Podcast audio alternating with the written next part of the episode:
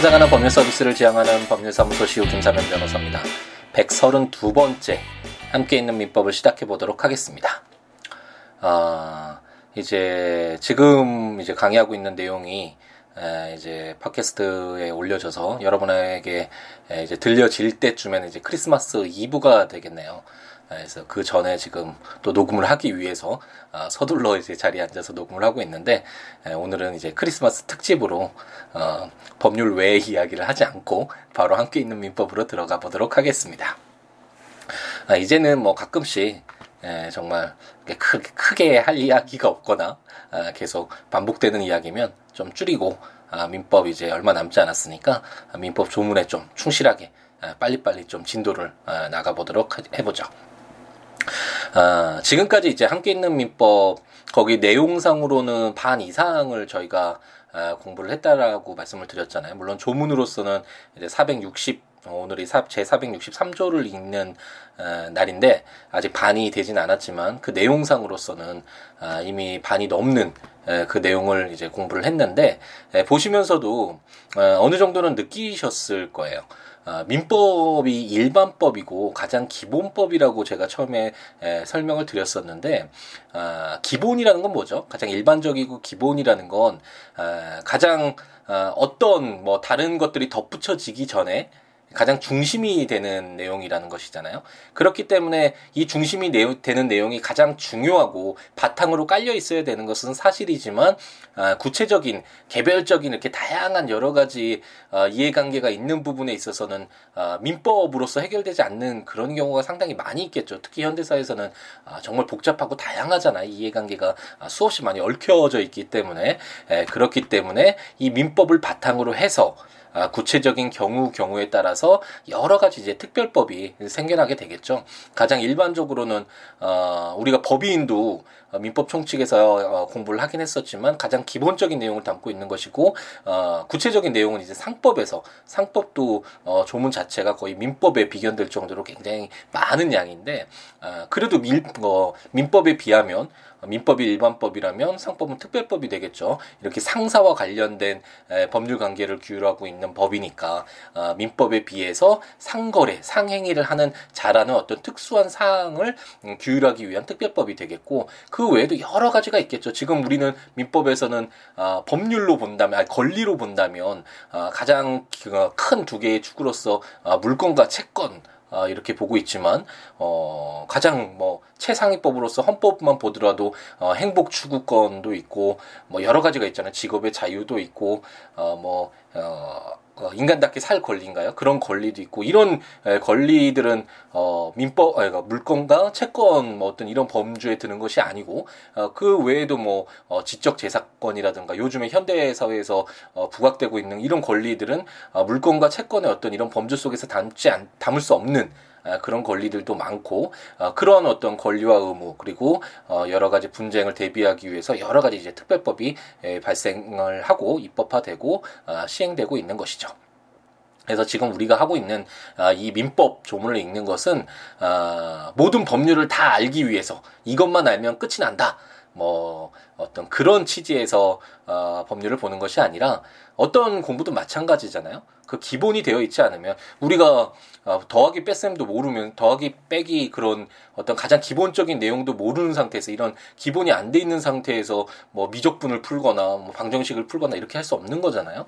아, 그것처럼 아, 가장 기본적인 내용 을 어, 이런 법률과 친해질 수 있는 기회, 이런 법률이 어떻게 어, 규율되고 법률이라는 형식이 어떤 형식인지 그리고 용어도 굉장히 어, 생소 했으니까 지금까지 읽어본 바와 같이 우리가 실생활에서 그런 쓰는 용어가 아닌 경우가 많기 때문에 그런 것들을 친근하게 그리고 어느 정도 아 이렇구나라고 어, 어떤 이해 바탕을 만들어 놓는다면 어, 이제 구체적인 경우에 들어가서 이제 개별적인 뭐 특별법들 여러 가지 법률들 이런 걸 어, 이제 접하게 됐을 때 훨씬 더 수월하게 아, 그것을 이해할 수가 있게 되겠죠. 아, 가장 기본이 항상 기본으로 돌아가라고 얘기를 많이 하잖아요. 기초가 되어 있을 때는 뭐든지 새로운 것들을 받아들이는 것이 쉽고 어, 자기 것으로 체화시키는데 어, 수월한데 반해서 그런 기초가 되어 있지 않으면 아, 제가 예전에도 한번 말씀드렸던 것 같은데 아, 흔들릴 수 있으니까 그리고 받아들이는데 굉장히 바탕이 없는 상태에서 붕 떠서 그 위에 내용들만 채워진다고 하더라도 그것은 자기 것이 아니잖아요. 언젠가는 아, 날라자 날라가 버리거나 아니면 뭐 무너져 버리거나 이런 경우가 될 것이기 때문에 그런 의미에서 민법을 선택했고 민법이 바로 가장 일반법이고 기본법으로서의 역할을 한다라고 생각하시면 되겠습니다. 아, 이제 전체 법률에서 아, 민법이 어떤 위치에 있는가와 관련된 설명을 아, 약간 드렸고 우리는 지금 이제 채권 부분을 읽고 있죠.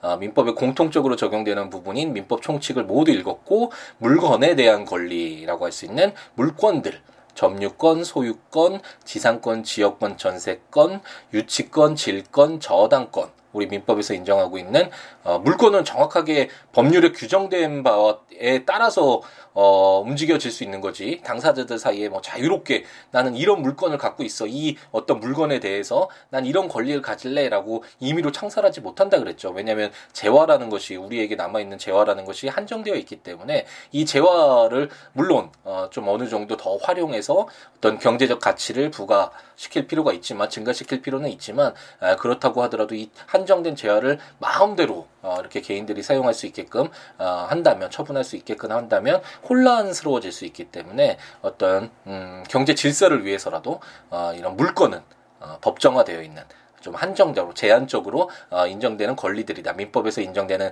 그 물건은 아, 우리가 지금 공부했던 제가 말씀드렸던 그 물건에 한정된다라고 어, 설명을 드렸습니다.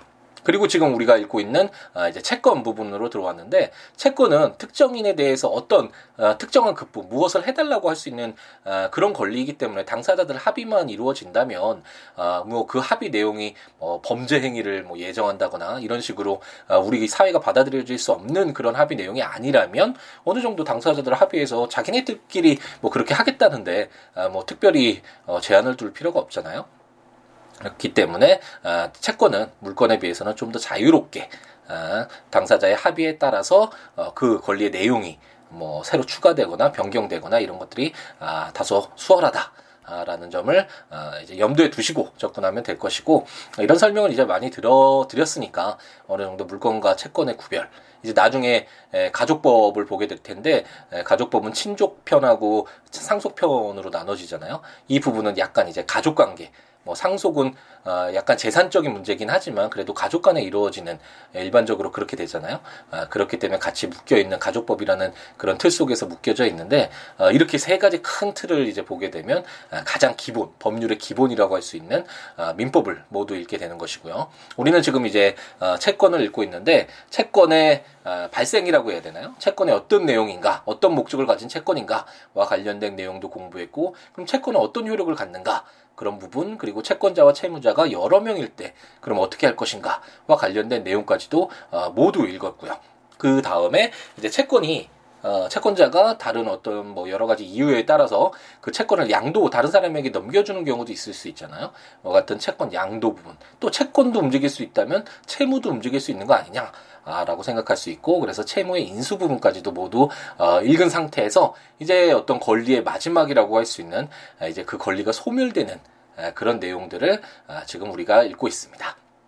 이제 이 채권의 소멸 부분을 읽고 나고 어, 이제 뭐 지시 채권과 무기명 채권 부분 어, 그 부분 이제 간단하게 에, 읽고 넘어가다 보면 아, 이제 계약 강론 아, 채권 강론이라고 아, 교과서는 흔히 이제 만들어지잖아요. 제목이 붙어지는데 아, 이제 계약이 아, 어떤 음, 채권 강론이라는 것은 그 채권 우리가 지금 읽고 있는 것은 채권의 공통적인 부분들을 담고 있는 내용들을 제가 지금 말씀드린 부분이 담고 있는데 내용들로 채워져 있는데 아, 이제 채권 강론 부분에서는 그러한 채권이 어떻게 발생하느냐와 관련된 아, 일반적으로는 계약이잖아요. 고용 계약, 매매 계약, 뭐 임대차 계약 뭐 이런 여러 가지 계약을 통해서 채권이 발생하니까 그런 계약과 계약이 아닌 어떤 법에 정해진 요건이 충족했을 때 발생하는 그런 채권들 어떤 이런 어쨌든 어, 이런 그 채권이 발생하는 그런 사유들 어쩌면 현실에서 가장 일반적으로 우리가 하고 있는 것이기 때문에 어, 이해하기에는 채권 청론보다도 또 좀 더 수월하게 에, 그리고 재미있게 에, 접근할 수 있는 내용일 듯하네요. 그런 내용으로 이제 어, 이어지게 되겠습니다.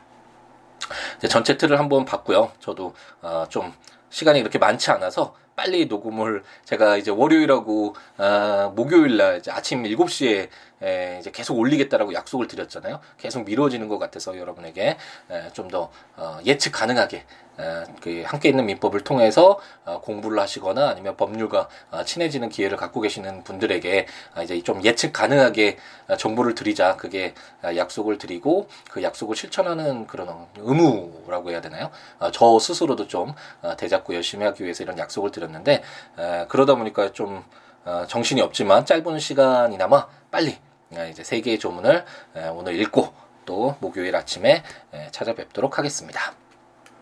지금 460조부터 제 462조까지 어, 지난 시간에 읽었죠. 변제 부분. 채권이 소멸되는 어, 사유들 중에서 가장 일반적이라고 할 수 있겠죠. 변제라는 용어는 현실에서도 많이 쓰기 때문에 그렇게 어색한 용어가 아닐 텐데 돈 갚는 거죠. 어떤 채무가 있을 때 어, 갑돌이가 을돌이한테 100만 원 빌렸다면 그 100만 원의 채무가 있는 것이고 그 채무를 없애기 위해서 채무가 없어진다는 건 채권이 소멸된다는 것과 같은 내용이잖아요. 그 채무를 소멸시키기 위해선 그 채무에 맞는 100만 원 빌렸으니까 그 100만 원을 지급하는 그런 돈을 갚는 것 변제를 하면 채권이 소멸되게 되는데 어 뭐 그게 가장 일반적인 모습이고 그렇게 되면 깔끔하죠. 다른 뭐 여러 가지 문제가 될 경우가 없겠지만 어 다양한 뭐 일부 변제가 있을 수 있고 그 제가 갚기로 한 뭐 100만 원 대신에 다른 물건 줄 수도 있고 다른 사람의 물건을 어, 변제로 대신 주었을 때 그게 유효한지 뭐 여러 가지 또 이렇게 이해관계가 있을 수 있잖아요. 어, 그런 분쟁의 발생 여지가 있기 때문에 그런 내용들을 주로 담고 있다라고 생각하시면 될 것이고 이제 오늘 읽는 내용이 바로 그 변제가 제대로 안 됐을 때 어떻게 할 것인가와 관련된 내용이라고 생각하고 접근하시면 되겠습니다.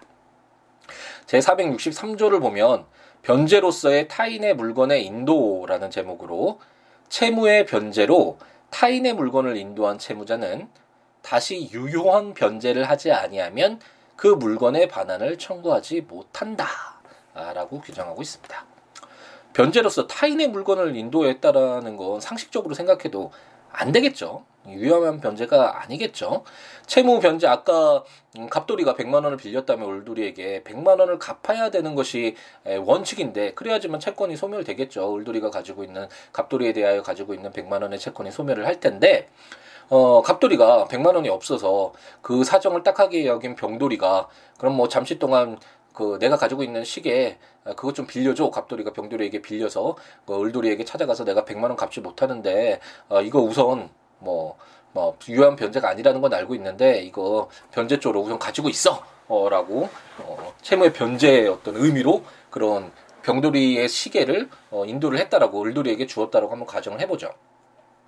그럼 이것은, 어, 그 물, 그 변제, 처음에 제 460조에서 채무 내용의 조친 현실 제공으로 변제를 해야 된다라고 했잖아요. 이 내용이 채무 내용의 조친 현실 제공이라는 게 그 원래 약속했던 채권자와 채무자가 약속했던 그 채무 이유의 내용에 따라서 이행을 그대로 100만 원의 채무라면 100만 원을 갚는 것이 어, 유효한 변제가 되잖아요. 변제 어떤 어 이런 변제를 통해서 채권을 소멸시킬 수 있는 그런 사유가 될 텐데 지금 타인의 물건, 병돌이의 물건을 인도를 했으니까 어 이것은 어 다시 유효한 변제를 갑돌이가 100만 원을 해야 되겠죠. 그걸 해야지만 그 을돌이 입장에서도 당연히 자기가 100만 원을 갚을 갚아 아, 받아야 될 그런 권리가 있는데 어, 그 100만 원을 받지 않았다면 어떻게 될까요?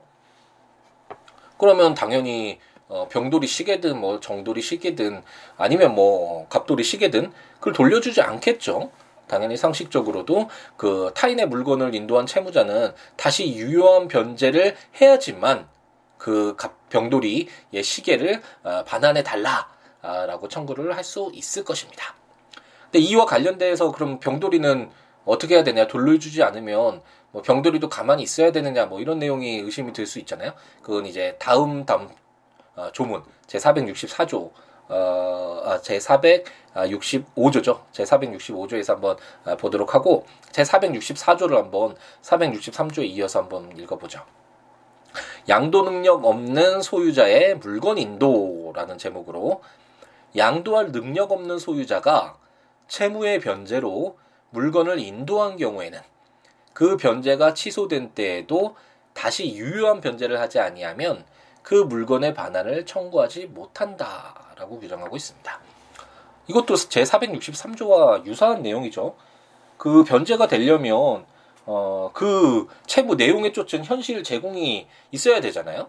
그 원래 채무로 갚기로 했던 100만 원이면 100만 원을 갚아야 되는데 아까 제 463조에서는 타인의 물건으로 괜히 어, 자기 것도 아닌 병돌이의 물건으로 어, 변제를 했으니까 당연히 다시 유효한 변제를 하기 전까지는 그 물건 달라고 할 수 없을 거고 채권자 입장에서는 아, 채무자 입장에서는.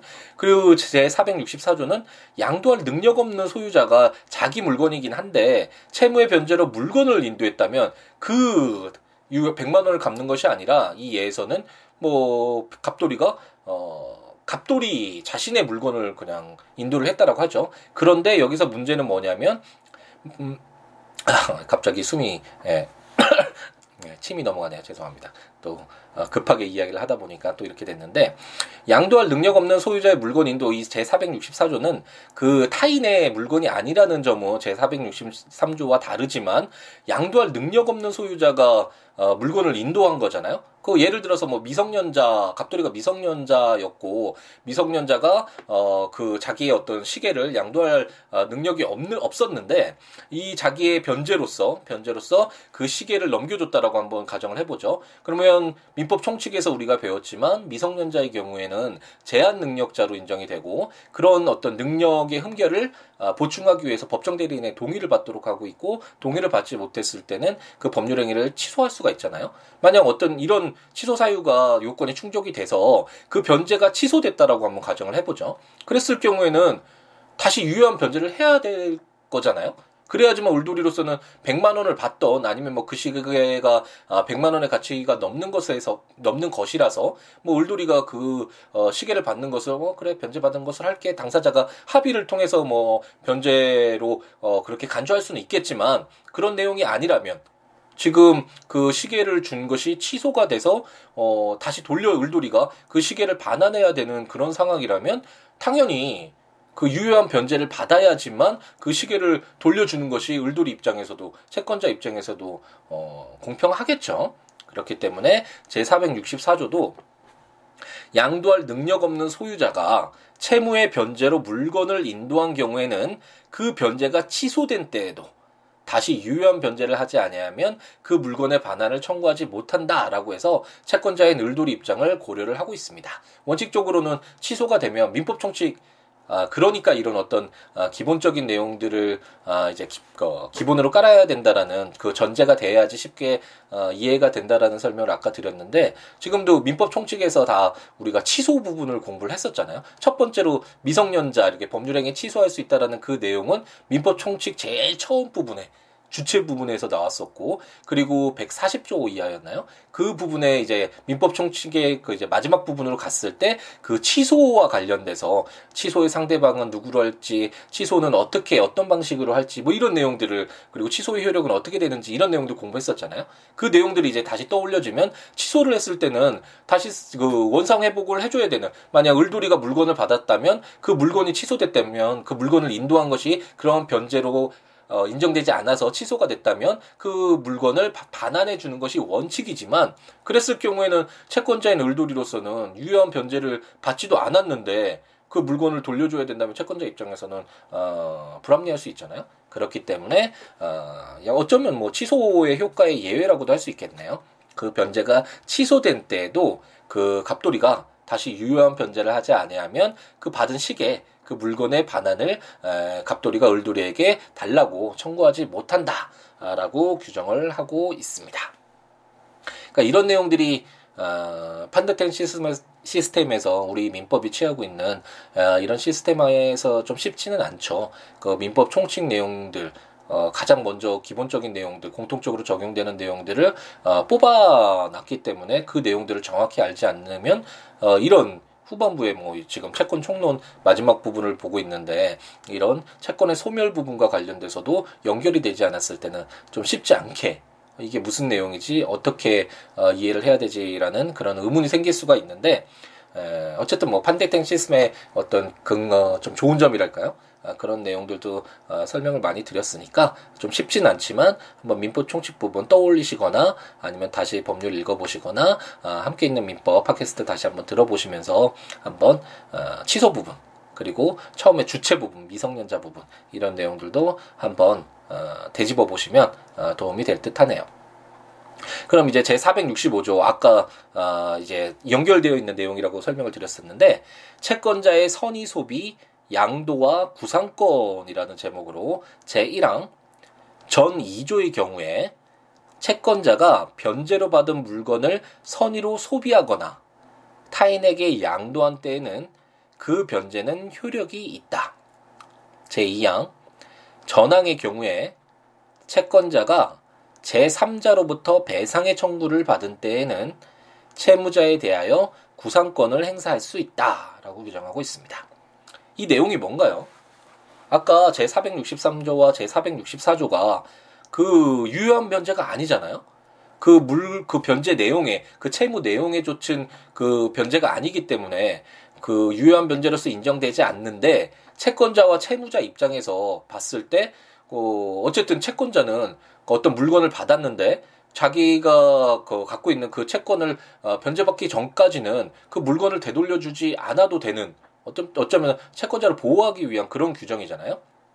근데 만약 그 을돌이가 그 시계를 받았다라고 한번 가정을 해보죠. 그게 병돌이 시계였든 아니면 미성년자인 갑돌이의 시계였든 시계를 가지고 있었는데 그 물건은 그냥 써버렸다고 한번 가정을 해보죠.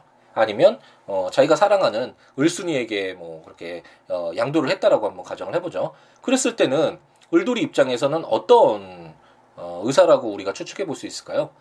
그것은 을돌이가 아, 이제 100만 원 받지 않아도 원래 내가 갑돌이한테 100만 원 갚아야 되는데 갑돌이가 준 시계 그냥 이그 100만 원 받은 것으로 하자. 뭐 이런 의사를 가지고 어, 소비했다고 아니면 울순이에게 양도했다라고 생각을 충분히 할 수 있겠죠. 그것이 어 갑돌이 입장에서도 그 어, 저 내가 준 시계 100만 원 대신 준 시계 그거 써버렸잖아. 그거 팔아버렸잖아. 아니면 누구 줘버렸잖아. 어, 그럼 나 이제 더 이상 갚지 않아도 돼? 이렇게 생각하는 것이 뭐 일반적인 현실에서도 어, 우리가 쉽게 어, 한번 생각해 볼 수 있는 그런 내용이잖아요. 그것처럼 어, 제 465조는 만약 전 2조 아까 어, 변제로서 타인의 물건 병돌이 물건 시계를 어, 인도한 경우 그리고 양도 능력 없는 소유자 만약 미, 갑돌이가 미성년자인데 어, 자기의 시계를 어, 인도 양도를 해서 인도를 해서 어, 취소가 그 변제가 취소된 경우 이런 경우라고 할지라도 만약 채권자의 늘돌이가 아, 변제로 받은 물건을 그 시계를 선의로 소비하거나 타인인 을순이에게 양도한 때는 이제 그 변제가 아, 효력이 있다라고 해서 100만 원을 더 이상 갚을 필요가 없게 될 것입니다. 하지만 어, 이런 경우 생각해 보죠. 지금 뭐 어, 갑돌이 시계라면 큰 상관은 없겠죠. 그건 뭐 이제 변제가 끝났으니까. 근데 아까 그 463조에서 갑돌이 시계의 경우를 한번 생각을 해보죠. 그러면 병돌이 입장에서는 아, 병돌이 시계, 저 제가 아까 갑돌이 시계라고 했나요? 병돌이로서는 그 시계가 어 자기가 뭐 완전히 어, 그 갑돌이에게 줘버릴 수도 있지만 아, 그냥 어, 그냥 써버려라고 줄 수도 있지만 아, 줄 수는 없겠네요. 만약 줘버렸다면 그건 타인의 물건이 아니니까 이미 갑돌이 물건이니까 이런 경우가 문제될 수도 없겠고 병돌이가 뭐 일시적으로 사용하게 하거나 아니면 갑돌이가 사정을 해서 아, 잠시 동안 뭐 이렇게 빌렸다고 한번 가정을 해보죠. 그 안에 여러 가지 뭐 이해관계가 있겠죠. 어쨌든 이랬을 경우에 병돌이로서는 그 시기에 대해서 어떤 권리를 갖고 있죠? 아, 이게 또 연결이 돼야 되는데 쉽지 않은데 그래도 우리가 이제 공부한 내용들이니까 이게 좀 연결을 어, 해볼 수 있으면 더 재밌게 아, 법률을 접근할 수 있겠죠. 어떤 권리죠? 그 시기에 대해서 바로 물건, 소유권을 갖고 있는 거잖아요. 소유권이라는 것은 그 물건을 자신의 마음대로 물론 제한이 있긴 하지만 마음대로 사용 수익 처분할 수 있는 가장 강력한 물건이라고 말씀을 드렸고 이 물건은 채권에 비해서도 월등하게 좀 강력한 힘이잖아요. 채권이라는 건 당사자 사이에서 이 어떤 것을 요구할 수 있는 그런 권리라면 어, 물건이라는 건 그 물건에 대해서 내가 직접적으로 가지고 있는 강력한 채권보다도 훨씬 우월한 권리라고 할 수 있는데 당연히 병돌이로서는 그 시계에 아직까지 소유권이 자기에게 있는 거잖아요. 그러면 그 소유권을 다른 사람이 가지고 있을 때 소유권 돌려줘 소유물 반환 청구 213조, 214조를 통해서 소유물 반환 청구를 할 수 있다라고 제가 설명을 드렸죠. 그것처럼 강력한 물권을 행사할 수 있는데 병돌이가 이제 보니까 그 을돌이가 지금 가지고 있는데 그 시계를 가지고 있는데 돌려주지 않고 있는 것이죠. 그럼 갑돌이와 을돌이 채권자와 채무자 입종의 어, 그 사이에서는 그 을돌이로서는 갑돌이가 그 100만 원 갚기 전까지 그 병돌이 시계라도 어쨌든 돌려주지 않을 권리가 있지만 물권자인 병돌이에게는 어, 대항할 수가 없겠죠. 병돌이가 더 강력한 물권을 가지고 있는 거잖아요. 그렇기 때문에 이와 같은 경우에 병돌이가 만약 을돌이에게 그 시계 돌려줘 라고 해서 소유물 반환 청구를 한다면 그 소유물 반환 청구에 따라서 어, 그 시계를 돌려줘야 되는 경우가 있을 것이고 아니면 어, 만약 어, 그 시계를 만약 팔아버렸다. 아, 그래서 전항의 경우니까 저 제1항에서 그 병도 을돌이가 어, 그 시계를 팔거나 을순이에게 양도한 경우를 지금 예정을 하고 있잖아요. 어, 팔아 버렸다면 그 병돌이로서는 그 자기의 소유권이 침해가 됐으니까 그 소유권 침해에 대해서 손해배상을 해달라. 라고 배상을 청구를 할 수도 있잖아요. 그래서 배상 청구를 어, 해줘야 되는 상황이라면 그렇다면 어, 그, 어떻게 해야 될까요? 지금, 어, 을돌이 입장에서는. 을돌이 입장에서는 그 시계를 판 이유가 갑돌이가 변제로서 어, 주는 것으로 이렇게 받았는데, 그래서 뭐 자기가, 아, 그래, 변제 받은 것으로 하다, 하자, 뭐 이런 어떤 생각으로 그 물건을 소비하거나, 어, 아니면 타인에게 양도를 했는데, 어, 갑자기 그 소유권자라고 하는 사람이 나타나서 왜 팔았냐, 그 판 금액 돌려달라, 뭐 이런 식으로 배상을 청구를 받았다면 을돌이 입장에서는 억울할 수 있잖아요. 그럼 만약 그 배상금을 병돌이에게 주어야 했다면 당연히 어, 채, 그 채무자인 갑돌이에게 어, 내가 그 병돌이라는 사람이 갑자기 나타나서 그 시계값 돌려달라고 해서 내가 돌려줄 수밖에 없었다. 그 시계 돌려준 값 네가 빨리 갚아. 라는 식으로 어, 구상권을 행사할 수 있다라고 해야지 어, 당연히 맞겠죠. 어, 이와 같은 일이 계속 발생하게 된 이유 자체가 갑돌이가 채무자인 갑돌이가 유효한 변제 처음 100만 원 그 채무의 합의잖아요.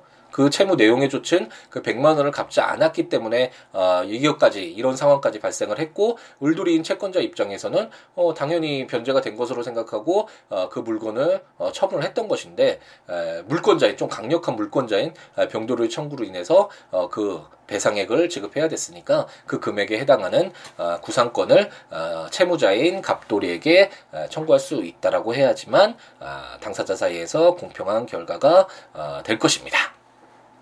이것처럼 지금 채권의 소멸 부분을 읽고 있는데 어, 변제 뭐 그래서 100만 원 갚았다. 채무자가 채권자에게 어, 원래 100만 원 갚기로 한 채무이기 때문에 100만 원 갚았다. 뭐 이런 어떤 일이 발생하는 경우에는 이런 법률이 따로 규율할 필요가 전혀 없겠죠.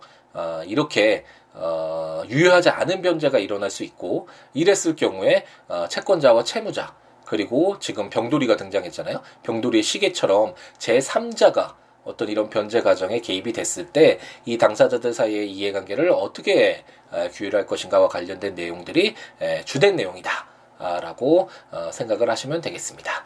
처음에 물건 공부할 때도 제가 그런 설명을 드렸었죠. 뭐 소유권의 취득 그러면 어, 어 매도 매수인이 돈을 주고 대가를 지급하고 매도인으로부터 어떤 물건을 취득해서 소유권을 취득한다라면 이런 내용들 규율할 필요가 없잖아요 법률에서 그건 당연히 인정되는 것이고 어, 특별히 문제될 경우가 없으니까 그렇지만 소유권 취득이 그럼 뭐 대가를 지급하지 않은 상태에서 뭐 20년을 점유 그, 그 물건을 가지고 있었을 때 아니면 뭐그 그 무주물 그 주인이 없는 것인데 처음으로 발견했을 때 아니면 뭐 여러 가지 물건이 합쳐져서 혼합이 됐을 때뭐 아니면 뭐 어, 첨가가 되거나 뭐 시계 이게 수리하는데 더 많은 노동력이 들어가거나 뭐 이런 가공이 됐을 때 이런 여러 가지 그 외의 것들 대가를 지급하고 정상적으로 그 소유권을 취득하는 경우가 아닌 경우들을 주로 법률로 규정된다라고 설명을 드렸었죠. 그것도 이 채권에서도 마찬가지로 변제라고 했을 때, 어, 뭐, 대가를 그 채무에 따라서, 어, 그 채무를 이행했을 때 변제가 되고 채권이 소멸됐다. 이 내용은, 어, 굳이 규율할 필요가 없잖아요. 어, 지금 오늘 읽었던 제463조 내지 제465조에서 보았던, 어, 이것처럼, 어, 유효한 변제를 볼수 없는, 그리고 제3자가 개입이 됐을 경우에 어떻게 에, 규율할 것인가와 관련된 내용들이 에, 앞으로도 어, 계속 나올 것이다. 라는 것을 짐작해 볼 수 있고 그런 내용들을 어, 계속해서 음, 공부를 해 보도록 하겠습니다.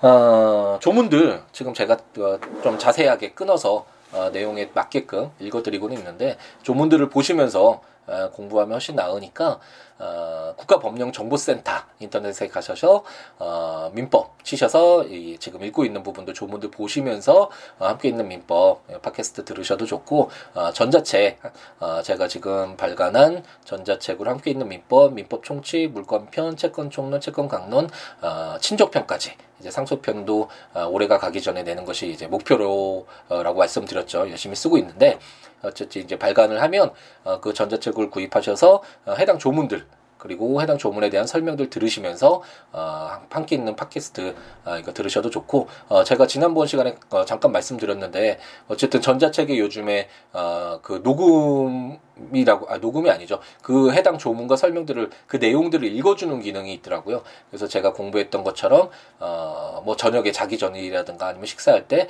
그런 내용들 어, 그냥 들으셔도 좋잖아요 조문과 설명도 들으시면서 어, 좀 더 깊게 공부하시는 분들에게 해당되는 말씀이겠 있겠죠. 아, 이렇게 들으시면 아, 공부에 어느 정도 아, 민법을 더 빨리 자기 것으로 채워하는데 아, 이득이 된다라는 설명 드렸었는데 아, 그런 점도 한번 감안을 아, 해보시고요. 아, 그렇지 않으면 siwo.net, siwoolaw.net 제가 블로그에 하루에 한 조문씩 설, 뭐 조문과 설명도 올리고 있으니까 아, 제 블로그에 오셔서 해당 조문과 설명들 보시면서 함께 있는 민법 들으셔도 좋을 것 같습니다. 그 외에 제 블로그 시우로.net에 오셔서 어, 여러 가지 글들 뭐 법률뿐만 아니라 뭐 여러 가지 뭐 법률 상담 아니면 살아가는 이야기 아, 뭐 이게 다 어떤 이야기도 좋으니까 아, 글 남겨주시면 좋을 것 같고 아니면 02-6959-9970 전화 주시거나 시우로 골뱅이 gmail.com 메일 주시거나 트위터나 페이스북에 아, 시우로 오셔서 함께 하는 함께 살아가는 우리 동시대 살아가는 동반자들이잖아요. 우리 동시대에 살아가는 우리들이 함께하는 이런 즐거움을 같이 했으면 하는 바람을 가져봅니다. 아, 이제 2015년 마무리가 되어가고 있는데 2015년 아, 뭐 정리도 잘 하시고 아, 아름다운 한 해. 가장 의미 있었던 한 해로 기억되기 위해서 어, 잘 마무리하는 것도 중요하지만 이제 새로 올한해 어떻게 채워갈 것인가도 조금씩 그렇게 준비하는 그런 시기였으면 좋겠고 이 함께 있는 민법이 아마도 내년에는 마무리가 되겠죠. 이런 최대한 빨리 어, 일주일에 두 번씩 올리기로 약속을 드렸으니까 어, 민법을 함께 내년에는 끝내보자. 아니면 처음부터 듣지 않으셨던 분은 처음부터 한번 들어서 민법이라는 것이 뭔지 법률과 한번 친해지는 그런 기회를 가져보자라고 다짐을 한번 해보시고 처음부터 하시는 어, 들어보시는 어, 그런 것도 한번 좋은 어, 계획 중에 하나가 되지 않을까라는 그런 생각을 해봅니다. 그럼 크리스마스 이브에 만나 뵙게 될 텐데 행복 가득하게 뭐 사랑하는 분들이나 가족들이나 뭐 지인들이나 즐거운 시간 보내시기 바랍니다. 저는 월요일에 어, 변제의 나머지 규정들 가지고 어, 찾아뵙도록 하겠습니다. 아, 행복 가득하게 하루도 채우시기 바랍니다. 감사합니다.